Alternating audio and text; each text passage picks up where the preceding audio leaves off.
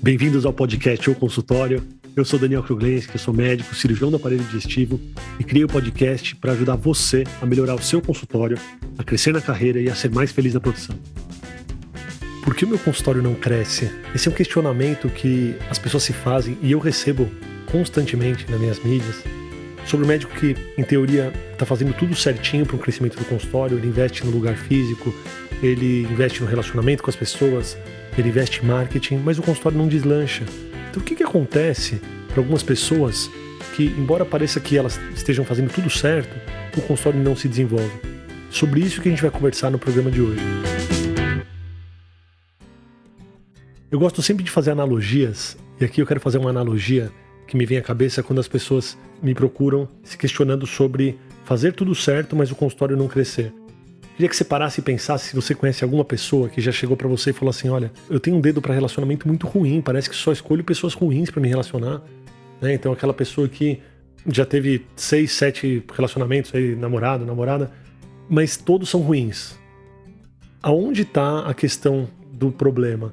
Será que tá nos parceiros ou nos namorados ou será que tá dentro da pessoa? Eu tô fazendo essa comparação aqui, que é uma comparação relativamente exagerada, mas ela é sim uma comparação muito válida para o crescimento do consultório, porque muitas vezes, e isso vale para todas as profissões, tá? Não é só para a parte médica, mas muitas vezes a gente vê uma pessoa que tem uma trava e que não consegue se desenvolver, embora pareça que ela faça tudo certo. E o programa de hoje vai ser um programa onde eu vou trazer um pouquinho de reflexão aqui pessoal, mas ele é um programa voltado para você, ele, você precisa se voltar para você. Eu fiz um post no meu Instagram há, há alguns dias falando sobre isso. Para você ter um consultório de sucesso, você precisa ser um médico de consultório. Para você ter um desenvolvimento do seu consultório, o primeiro passo é você ser um médico de consultório, trabalhar de dentro para fora. Então, não adianta você tomar um monte de atitude aí, várias atitudes externas, se internamente existir uma incongruência. Se você não é um médico de consultório, você pode tomar duzentas ações para o crescimento, mas em algum momento, de uma maneira inconsciente, você vai se travar, você não vai conseguir deslanchar. Isso eu até coloquei no post. Isso a gente chama de dissonância cognitiva. É quando você quer tomar uma atitude, mas o seu cérebro ou o seu corpo, ele, ele não quer tomar aquela atitude, ele não está preparado para tomar aquela atitude. E a nossa tendência instintiva é sempre ter uma congruência com o nosso cérebro. A gente quer gastar o mínimo de energia possível nas nossas ações do dia a dia. E, e o cérebro vai tentar sempre fazer com que a atitude seja congruente com aquilo que a gente pensa. Não dá pra gente ficar brigando com a gente. Então, às vezes, sem perceber, a gente acaba brigando com alguma coisa interna. Então, você tem uma crença, você tem algo que você acredita, ou que você, ou que tá emoldurado dentro de você, que vai contra o crescimento do consultório. E sem perceber, e, e de novo, pessoal, quero reiterar isso aqui. Isso aqui é de uma maneira instintiva e não perceptível, tá? Não é racional. Mas sem perceber, existe uma autossabotagem. Quando você tá quase chegando no próximo passo aí, por seu crescimento, você se sabota. E, de novo, é sem perceber. Eu anotei algumas coisas aqui, eu trouxe alguns exemplos. Talvez você se identifique com eles, mas, na verdade, existem inúmeros exemplos. E só você vai poder saber o que está acontecendo aí, que é incongruente com o crescimento do seu consultório, olhando para si mesmo. Mas, por exemplo, tem algumas frases e algumas coisas que a gente toma como verdade absoluta e que, às vezes, elas não são verdades absolutas. Vou dar alguns exemplos aqui que me vêm à cabeça, tá? Todo médico que trabalha no SUS é um médico abnegado, é um médico dedicado e faz a medicina que é a medicina mais correta. E o médico que não trabalha no SUS, ele é um médico que ele é só ganancioso e ele só quer ganhar dinheiro. Então, será? Será que não tem gente que tem um consultório privado e que ajuda as pessoas e que faz uma medicina que pode ser considerada uma, uma ótima medicina? Ou, por exemplo, todo médico que tem Instagram é um médico marqueteiro e provavelmente ele faz uma medicina errada, ele faz uma medicina ruim. Será que isso é uma verdade? Cobrar do paciente antes de realizar um procedimento ou cobrar acima de determinado valor é algo que não se pode fazer.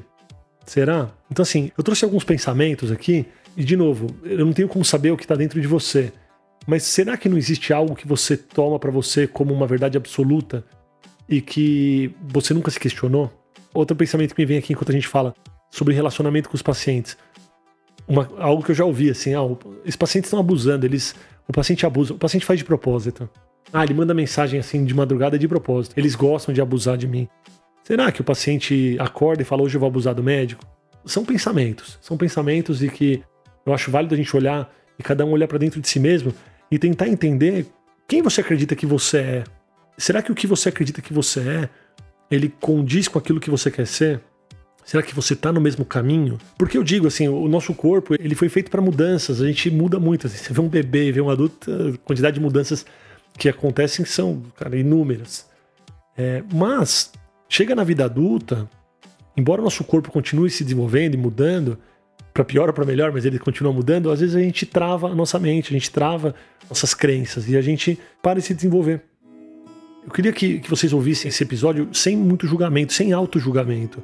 Né? Eu não quero que você olhe para você e se julgue, mas eu quero que você comece a se questionar sobre aquilo que você acredita, sobre aquilo que você faz no seu dia a dia. E eu quero trazer aqui para vocês alguns passos práticos.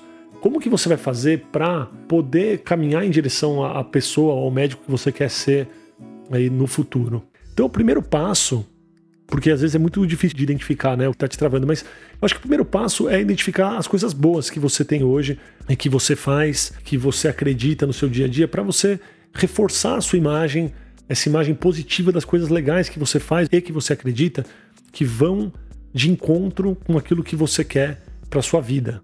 Quais são essas coisas boas? Vamos primeiro abraçar as coisas boas, antes da gente pensar nas coisas que não são tão boas. Eu vou chamar de coisas negativas, mas que não estão muito de encontro aí com o que você quer. E aí o próximo passo é pensar numa imagem ou numa identidade aí aspiracional, né? É quem você quer ser no final, quem você quer ser num cenário ideal para você. E aí eu queria que vocês concretizassem isso com uma imagem, né? E você pode até escrever isso se você quiser, mas assim, para a gente poder mudar em direção àquilo que a gente quer ser, não dá para ser um negócio muito vago. Então assim, ah, eu quero ser uma pessoa feliz. Pô, legal, eu também quero ser feliz. Ou eu quero ser um médico de sucesso. Mas o que é mentalizar para você um médico de sucesso? Então assim, a gente precisa que isso seja visual.